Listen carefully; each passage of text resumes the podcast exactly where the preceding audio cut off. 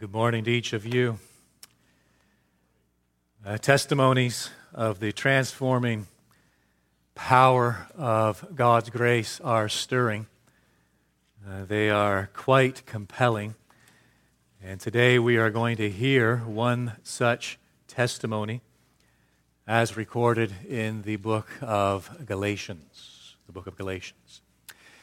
Before we get to it, I want to go back in time, all the way back to the 1500s. And I want to remind you of the fact that we are celebrating this year the 500th anniversary of the Protestant Reformation. And so, October 31st, 1517, is the date that historians usually point to as marking uh, the beginning, the commencement of the Protestant Reformation because it is on that date that Martin Luther nailed his 95 Theses to the church door in Wittenberg, where he was teaching and living. Uh, I don't contend that, I have no problem with it. It's important for us to understand, though, if you go back and read the 95 Theses, you'll realize it's less than a fully Protestant declaration. Because Luther is still um, a man in transition. And there are some real, real highlights in the 95 Theses, and there are still some lowlights because he's still Roman Catholic for all intents and purposes. And it will only be a couple of years later, after October 31st, 1517, that he really comes to a full understanding of the doctrine of justification by grace alone, through faith alone, in Christ alone. By 1525, he certainly has it together. And in 1525, he produces what is, in my estimation, and many would agree with me, what is, in my estimation, his most important work. As a matter of fact, prior to his death, he, he basically said, not his words, but this was the sentiment you can burn all my books, save for two or three. You can burn them all. But only two or three I want kept for posterity. And this was one of them. A book he wrote, he penned in 1525 called On the Bondage of the Will on the bondage of the will. It is uh, his magnus opus. It really is. It is the greatest work he produced. And if you ever sit down to read anything by Martin Luther, uh, this is the one I would recommend on the bondage of the will. He wrote it for a man named Erasmus. And Erasmus was a humanist, a Roman Catholic. He agreed, he agreed with Luther in that the Roman Catholic Church had fallen into some sorry abuses, but he disagreed with Martin Luther when it came to the very essence of the gospel. And uh, Luther penned on the bondage of the will in response to some of the criticism he was receiving from Erasmus. And in that work, he actually praised Erasmus for, in Luther's words, for getting to the root of the controversy. For getting to the root of the controversy, the real issue. Interestingly enough, Luther was not referring to penances or indulgences. He was not referring to saints or processions. He was not referring to the Pope or the magisterium he was not referring to the confessional or to purgatory. He was not even referring to the doctrine of the Mass, transubstantiation. No, in the first instance, Luther was referring to the doctrine of justification by grace alone, through faith alone, in Christ alone, as it stands on a certain foundation. And it was this foundation that Erasmus had attacked. And so it wasn't even in and of itself the doctrine of justification by grace alone, through faith alone, in Christ alone, although it was by consequence. No, it was a doctrine upon which justification is based, is founded. A much deeper issue. In Martin Luther's estimation, he penned to Erasmus, You alone, you alone in contrast with all others, have attacked the real thing.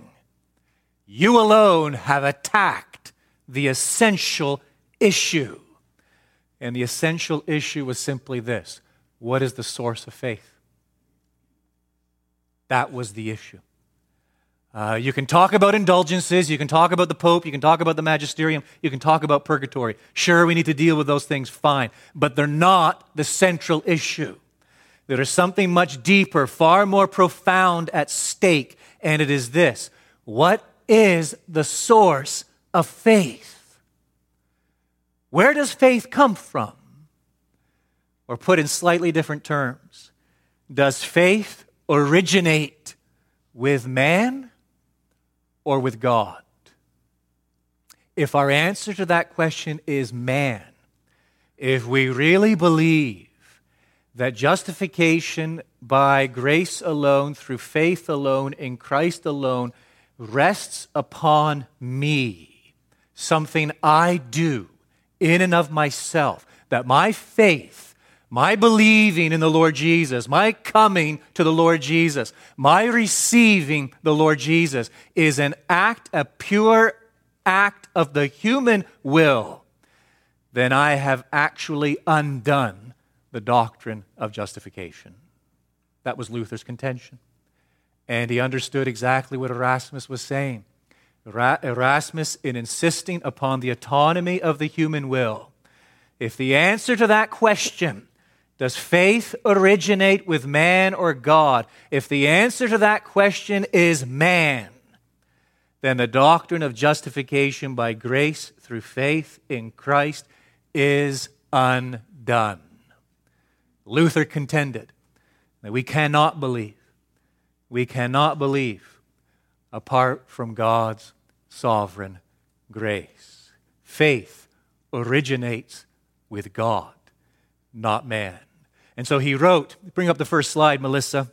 He wrote, he penned, uh, not in the bondage of the will, actually in a different work. He penned the following No man can be thoroughly humbled until he knows that his salvation is utterly beyond his own powers, devices, endeavors, will, and works and depends entirely on the choice, will, and work of another, namely of God alone. Where does faith come from? Faith comes from God alone. For Luther, in sum, the only hope for human depravity is divine sovereignty. The only hope for human depravity is divine sovereignty. Now, I realize that expression, depravity, total depravity, radical depravity. I understand even the title for Luther's work on the bondage of the will. I understand that the expression free will. I understand the expression abound free will.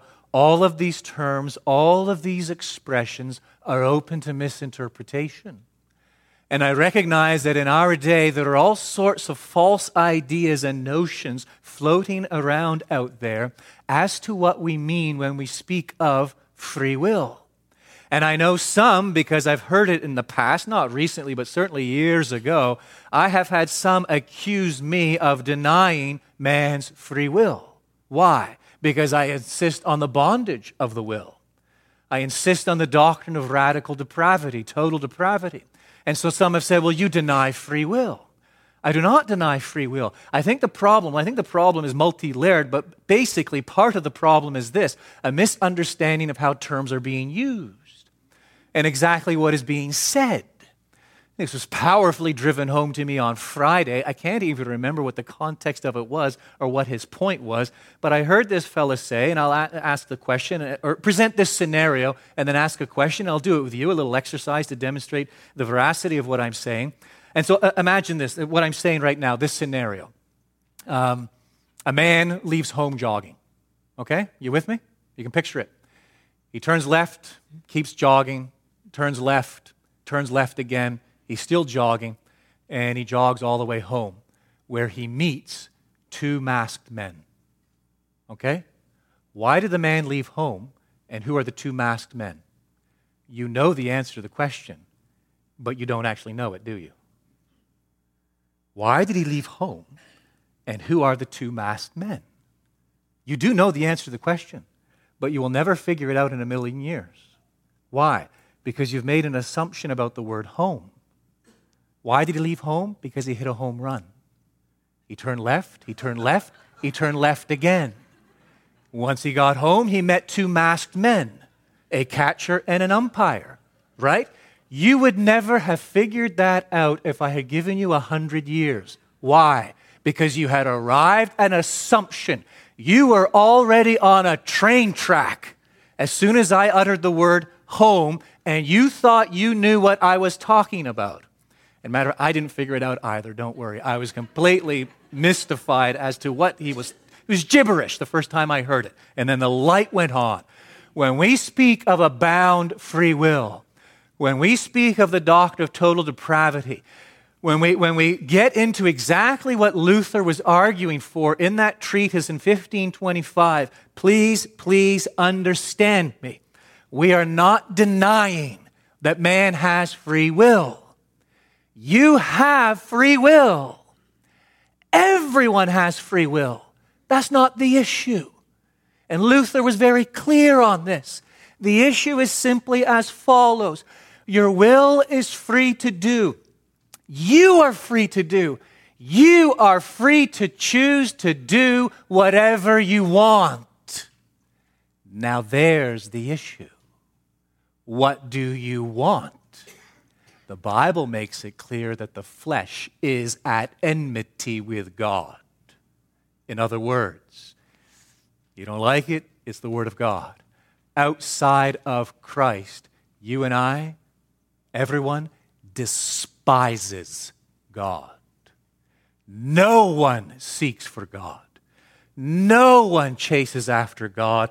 No one is looking for God because by nature, man hates God. Man is free to choose God whenever he likes or whenever he wants to. What's the problem? He will never want to because the flesh is at enmity with God. His mind is darkened, his affections are completely distorted, out of whack, and he will never come to God of his own free choice because his free will is in bondage to his own sin. And so Luther was very clear. The only answer for human depravity, therefore, is what? It is divine sovereignty. We see all of this confirmed. We see all of this confirmed in a powerful testimony. You have your Bibles open to the book of Galatians. Follow along now as I read it for you, beginning in chapter 1 verse 11. You can bring up the next slide, Melissa. There's our outline. It's going to come up here behind me, an outline of the book of Galatians. And you'll notice at the beginning we have the salutation. After the salutation, you have Paul's word of caution. And then after his word of caution, the body of the letter. And basically, four major sections. You have the gospel revealed, the gospel explained, the gospel defended, and then the gospel applied. What I'm going to read for you now is that first major section, the gospel revealed, Paul's own personal testimony, Galatians 1, verse 11. For I would have you know, brothers, that the gospel that was preached by me is not man's gospel. For I did not receive it from any man, nor was I taught it, but I received it through a revelation of Jesus Christ.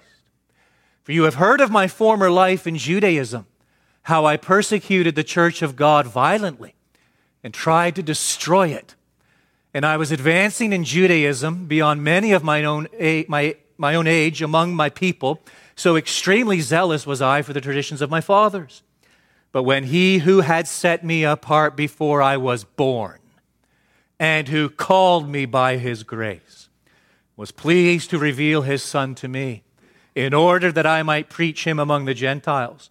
I did not immediately consult with anyone, nor did I go up to Jerusalem to those who were apostles before me, but I went away into Arabia and returned again to Damascus.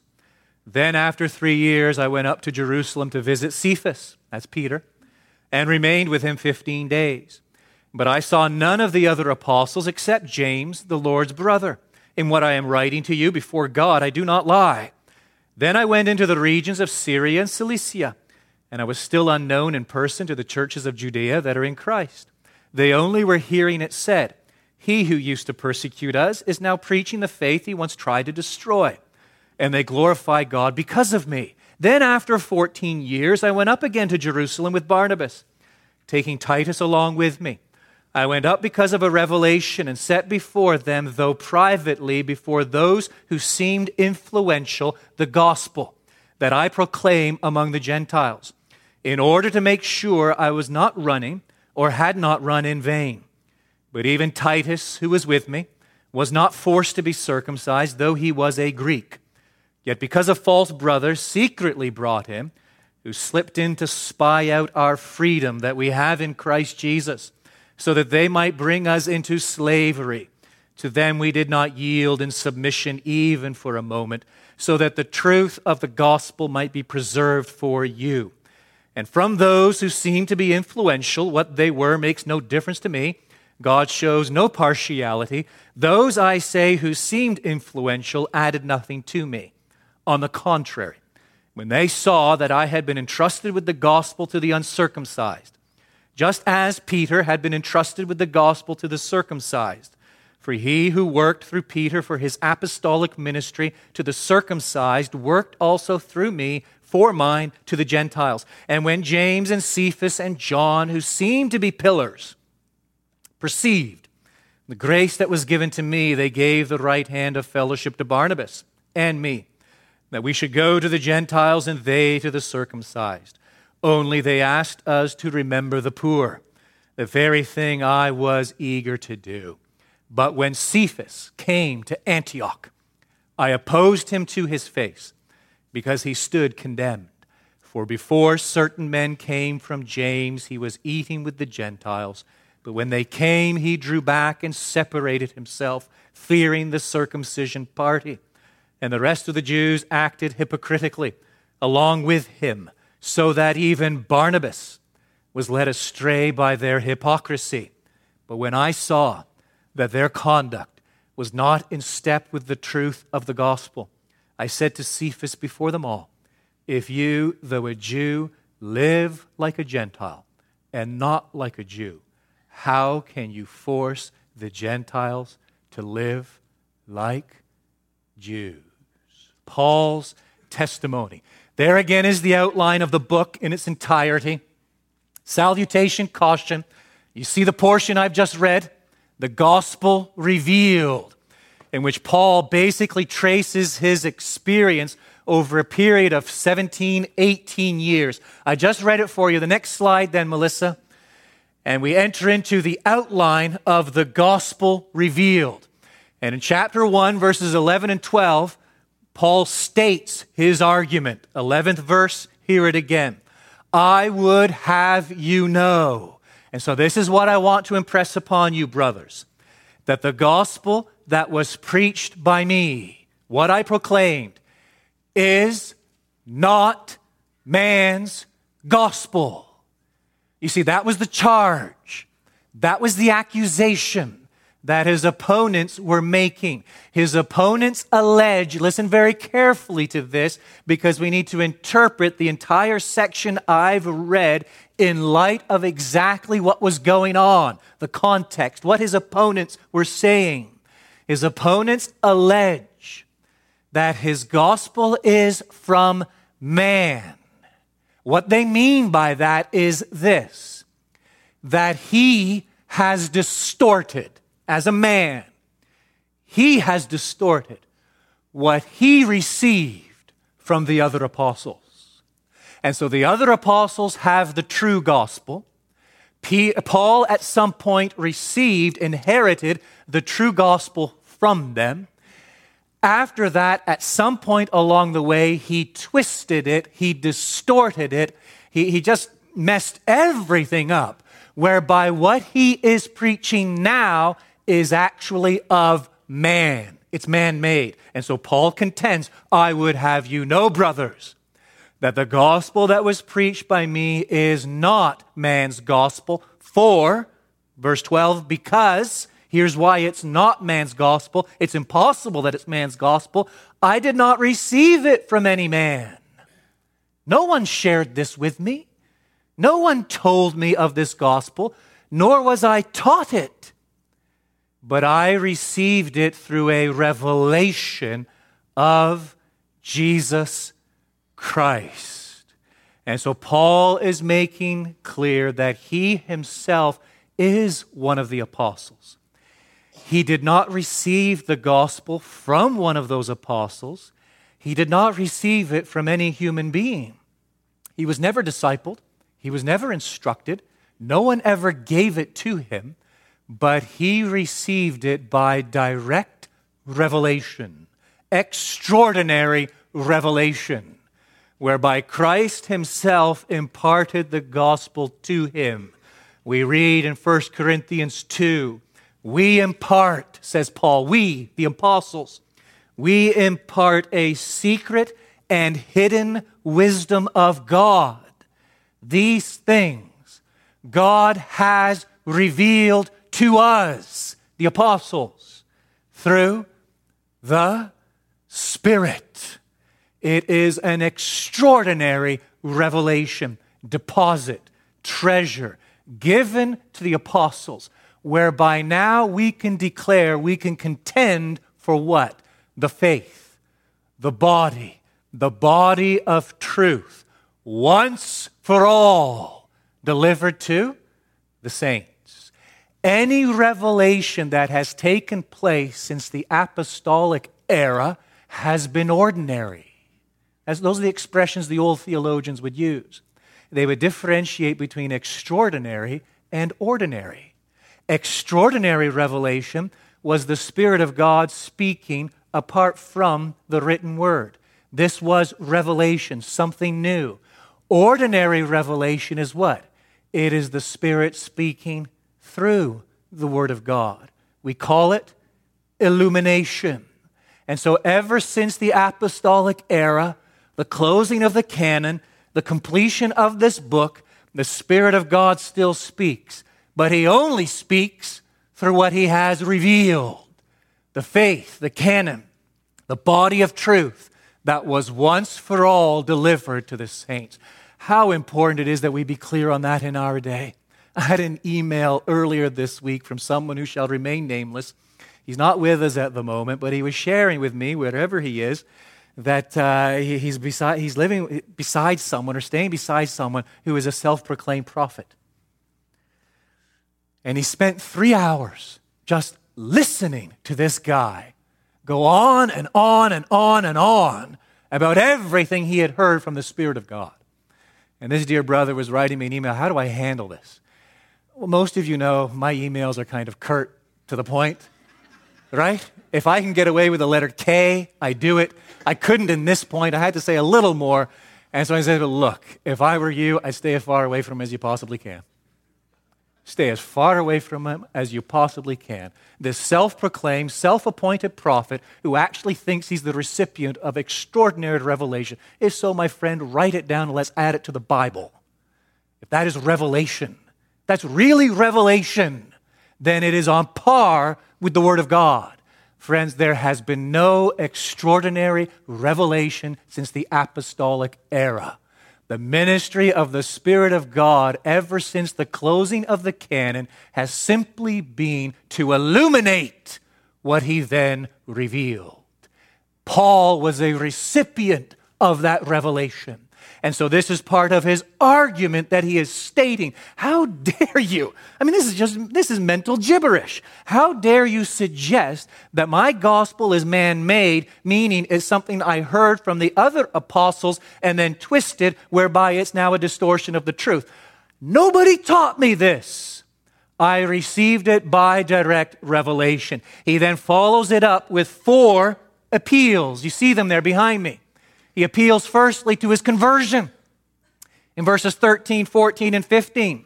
And he reminds the Galatians of what? His former life in verse 13. You've heard of it. You know it. My former life in Judaism, how I persecuted the church of God violently and tried to destroy it. And I was advancing in Judaism beyond many of my own age among my people. So extremely zealous was I for the traditions of my fathers. And then he goes on to describe what? A miraculous transformation. His point is what? Why am I preaching something that I formerly despised? Why am I now suffering for something that I was so vehemently, formerly, vehemently opposed to? How could you suggest that this is something man made? This has no human explanation. The only way to account for this is through the divine working of the Spirit of God in me. He makes a second appeal. There it is to his isolation, his separation, his isolation. Use whatever word you want. And in the 16th verse, down through the 24th verse, what's his point? He's going, Look, I was converted, rode to Damascus, I went on to Damascus, preached there for a little while, just a brief stay, and then to Arabia for three years. And I was preaching there, studying the scriptures, and then back to Damascus just for a brief moment. Three years have passed. Then I finally went up to Jerusalem. But you know, I was only in Jerusalem two weeks, just there two weeks, that's all, not even a real vacation, two weeks. And I only met Peter and James. So, this idea that I received the gospel from the other apostles it's just factually and geographically impossible. I was never in Jerusalem. I never even met the other apostles. Three years I'm ministering before I even have any kind of casual encounter, and at that time only with Peter and James, and only for a couple of weeks. And then I was gone. And up I went into the regions of Cilicia and Syria.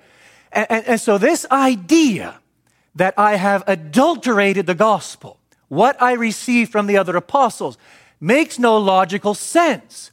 I was never with the other apostles. They didn't give this to me.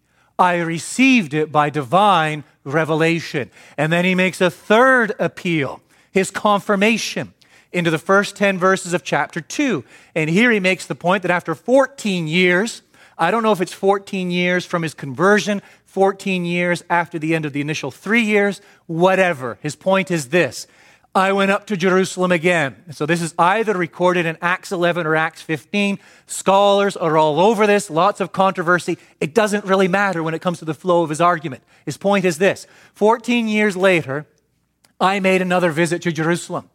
And when I went up to Jerusalem this time, I met the big three, right? Peter, James, and John they extended to me the right hand of fellowship. Not only did they extend to me the right hand of fellowship, but they did not disagree with anything I, I was teaching. The only thing, the only thing they asked me to do was remember the poor, minister to the poor. As a matter of fact, I had Titus with me. Titus, an uncircumcised Gentile. The big three, the church in Jerusalem, did not require Titus to be circumcised. They took no issue with the gospel I was preaching, had absolutely no opposition to, to, the gospel as it was lived out and as it pertained to this case study, Titus himself. Clearly, they understand the gospel as I understand the gospel that circumcision and Sabbath keeping and observance of the Mosaic law are not necessary to be a believer. And the apostles confirmed it 14 years after I've already been in ministry. And then he makes a fourth appeal. There you have it, his exhortation. When exactly this happened, we'll get into it next Lord's Day. There it's recorded. Chapter 2, verses 11 through 14. Peter goes up to Antioch in Syria for a visit. And he's in there. And he's eating with everybody Gentiles, Jews, it doesn't matter. There's neither Jew nor Gentile in the body of Christ. He's fellowshipping with them, he's eating with them, he's, making, he's got no bones of contention over circumcision or the Mosaic law or anything like that. Suddenly there are visitors, others come. And whether they're creating the scandal or, or they're sharing what they're hearing elsewhere, suddenly Peter feels threatened. And some, he's getting hold of this idea that, you know, if, if I keep living like I'm living, you know, maybe persecution. Uh, maybe it's going to cause estrangement here or problems there. And he begins to back away from the Gentile believers. What does Paul do? He takes opposition with them. Excuse the expression. He gets in Peter's face, doesn't he? And he rebukes him publicly.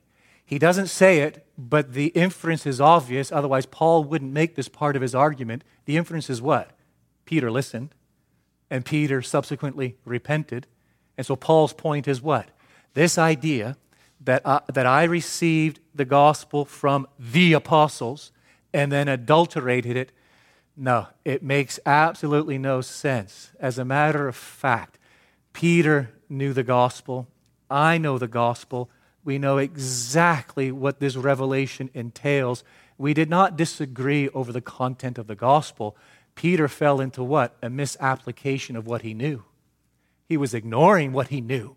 And when I confronted him, he responded and got back on track. So, this idea that I'm a lesser apostle, this idea that I've only come by the gospel by way of secondhand information, and this idea that what I'm teaching, there is neither Jew nor Greek in the body of Christ, that this is a distortion of what the other apostles are teaching, it doesn't hold any water. Here are the facts.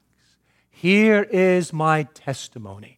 And so, this accusation that his gospel is from man is unfounded and is indefensible in the light of the facts.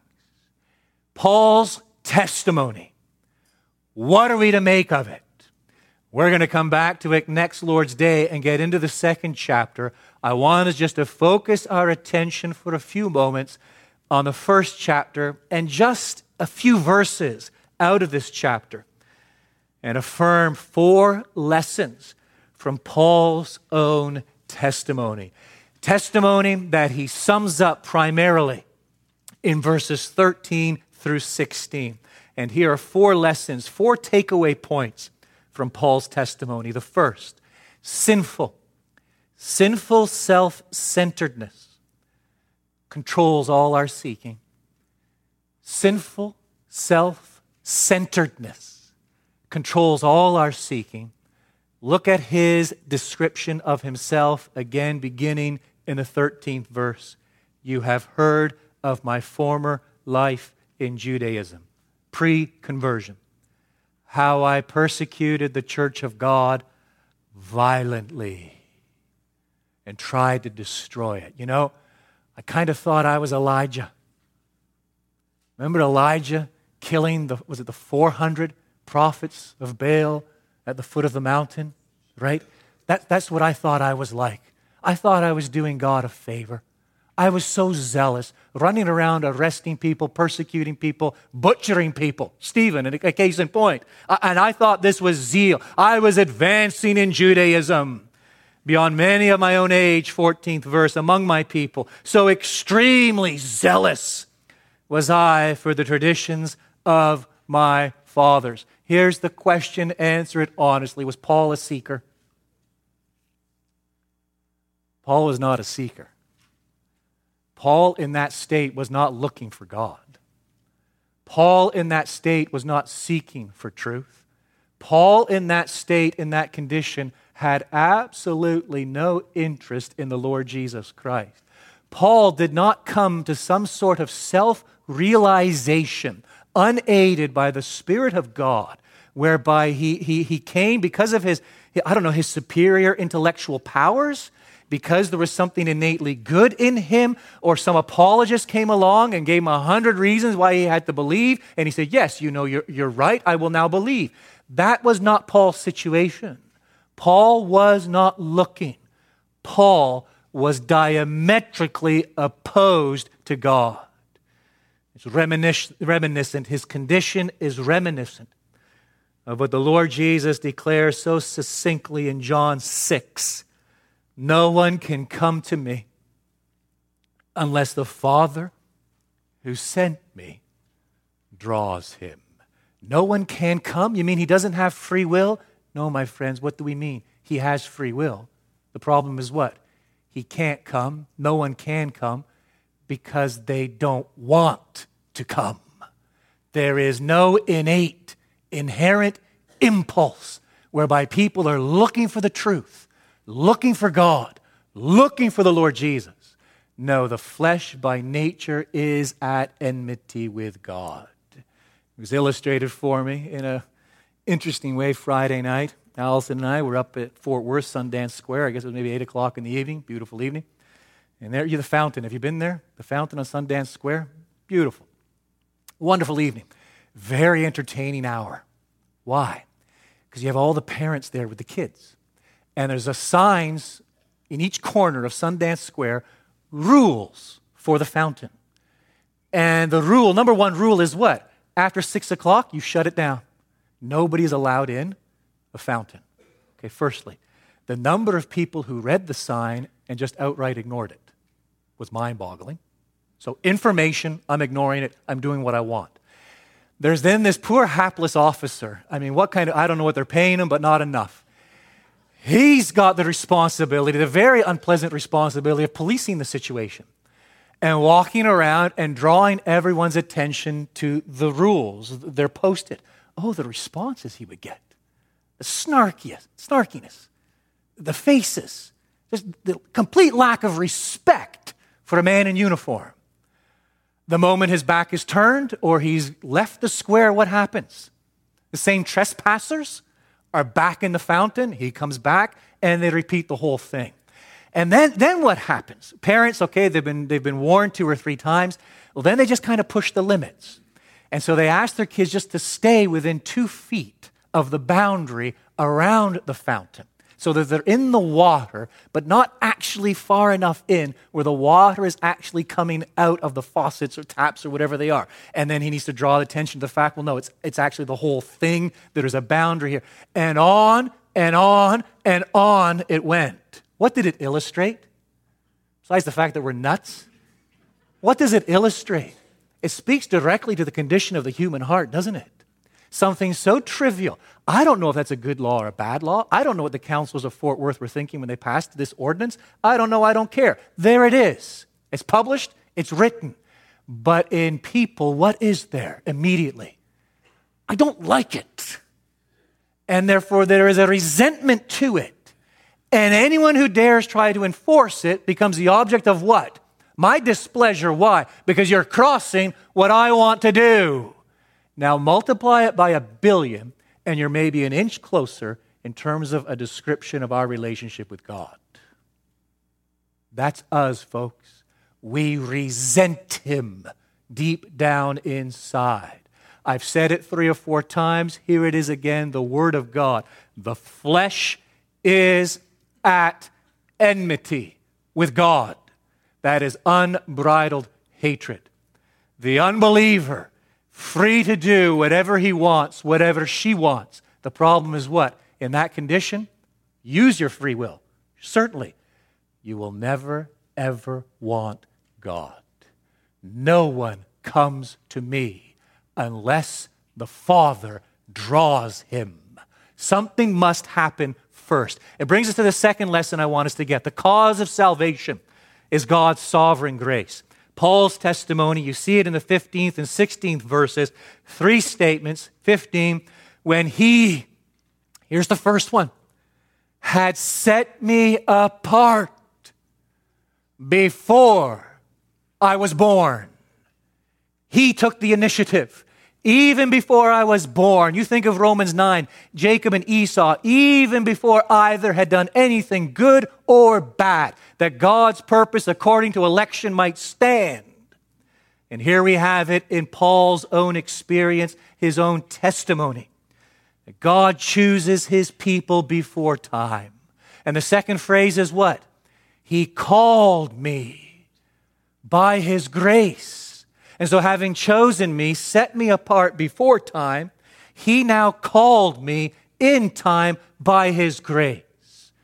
And so, Paul is a wonderful example of what the Lord Jesus proclaims in John 10 My sheep, my sheep hear my voice, and I know them, and they follow me. Oh, when God calls, it is like Christ standing in the ship in the midst of the storm you have the waves, you have the wind, you have the tempest, and he calls what? Be quiet. And it was quiet. When God calls, it is like the Lord Jesus standing before that groveling demoniac. He's been mutilating himself, living among the tombs. They can't bind him neither with cord nor chain. And the Lord Jesus simply says, What? Be gone. And Legion was gone. It is like the Lord Jesus standing beside the tomb of Lazarus. There he is, dead, bound, three days in the grave. Come forth. And Lazarus came out of the tomb. Oh, it is like God Himself in the beginning who declared, Let there be light. And there was, there was light. This is a powerful, this is an effectual, this is a sovereign call, not instigated by anything in Paul. He called me by his grace. The third statement really accentuates this. He was pleased. He was pleased to reveal his son to me. He did not find anything pleasurable in me. He was not responding to anything in me. It was his good will, his good pleasure to make his son known to me. Friend, do you actually think you know why God has been gracious to you? Do you actually think you know why God has been gracious to you? Why has God been gracious to you? If your answer to that is anything other than because of His good pleasure, I'll tell you right now, that is another gospel. That is another gospel. It's not the gospel we proclaim here at Grace Community Church, most certainly is not. We are justified by grace alone, through faith alone, in Christ alone.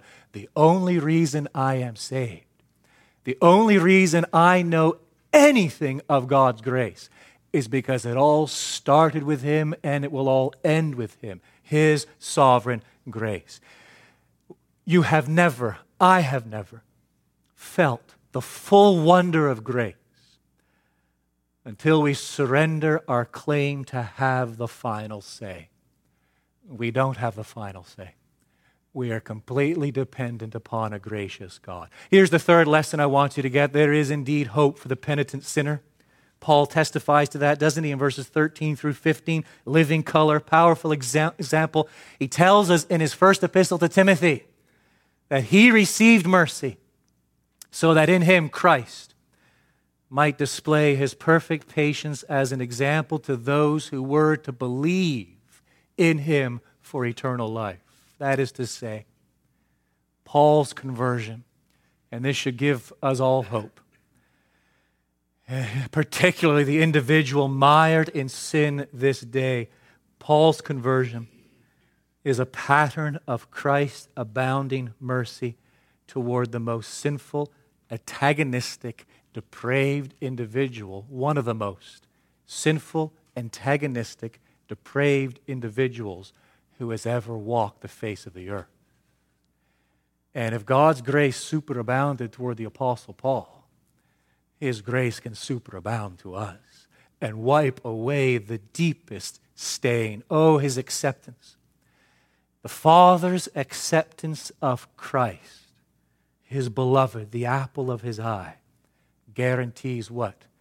His full, unequivocal acceptance of all who come to him in the shadow of Christ, in Christ, clothed with his righteousness, and knowing that he has paid the penalty in full for sin upon Calvary's cross. And here's the fourth lesson, brings us full circle all the way back to Martin Luther. The gospel is life transforming, and it is God glorifying. Look at verse 23. They only, that is the believers scattered throughout Judea, they know of me, though they've never met me.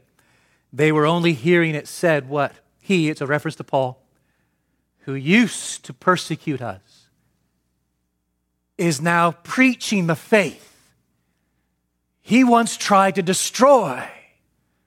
It's the difference between night and day. 24th verse. And they glorified God because of me. They glorify God because of my testimony. They glorify God because when they, they heard of me, heard a lot, heard a little, it doesn't matter. When they heard of me, they understood what? There is no possible way to explain this man apart from God's sovereign grace. Here is what he was. Here is what he now is the fruit of God's good pleasure toward him and a testimony to God's grace. And they glorified God because of Paul. He was radically corrupted, but sovereignly purified. He was radically enslaved, but sovereignly liberated. He was radically blind, but sovereignly enlightened. He was radically unable, but sovereignly empowered. From Paul's testimony, we learn what Luther was championing centuries later that the only hope, my friends, the only hope for human depravity is divine sovereignty. Our God in heaven, we do give you all the glory this day for devising a plan of salvation that would accentuate your glory to the fullest, for sending your Son to die in the place of deserving sinners, deserving of your punishment, for sending your Spirit, thereby calling us, causing us to be born again, whereby we believe and confess and repent of our sin. And in all this, we have a great declaration of your power, a great declaration of your wisdom, and eclipsing them all, a great testimony to your grace. May this encourage us this day. May it cause us to remove our eyes from ourselves and fix them upon your Son, the Lord Jesus, in whose name we do pray. Amen.